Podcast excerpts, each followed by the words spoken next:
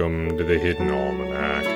I'm Reverend Mord. Today is March 28th, 2016. Hi, everybody. I'm Pastor Drum. You sound terrible. Yeah, I ran into one of those thingies. You know, the strangling corpses. They're all pissed off because their descendants hadn't taken care of their grave. It latched onto my neck. Give me some of your holy water.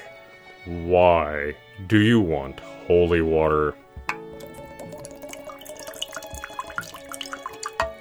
Ah, that's some good holy water. That is not water.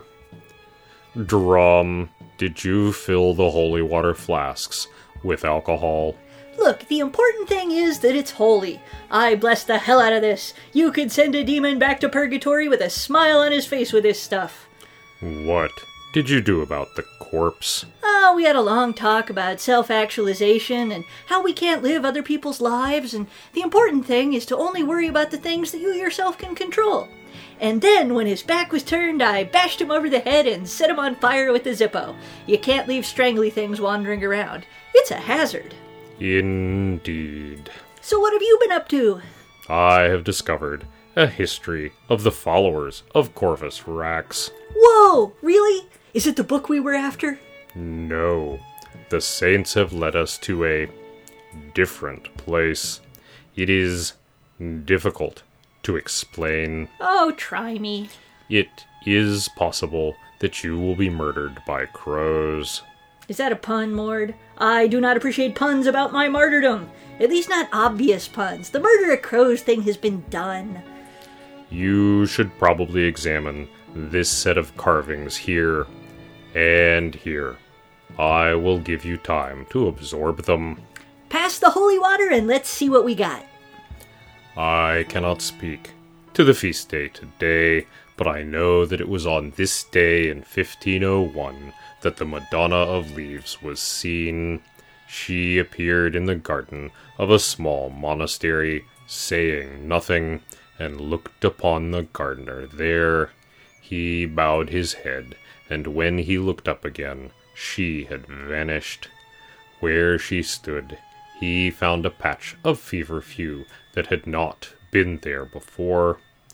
Feverfew is an herb that repels fleas, and it is fleas that carry certain types of plague. The gardener, whose name is not recorded, nursed the plants through the summer and scattered the leaves around the beds of his brother monks. When the plague came that fall, the monastery was spared. Because of this, they were able to bring the harvest in for both the monastery and nearby farms, and the survivors of the plague had food to survive the winter. The gardener monk wrote down his story, but it was not connected to the Madonna of Leaves until centuries later. But throughout his life, he was very grateful. In the garden, I imagine many things have sprouted, and I hope to see them again soon.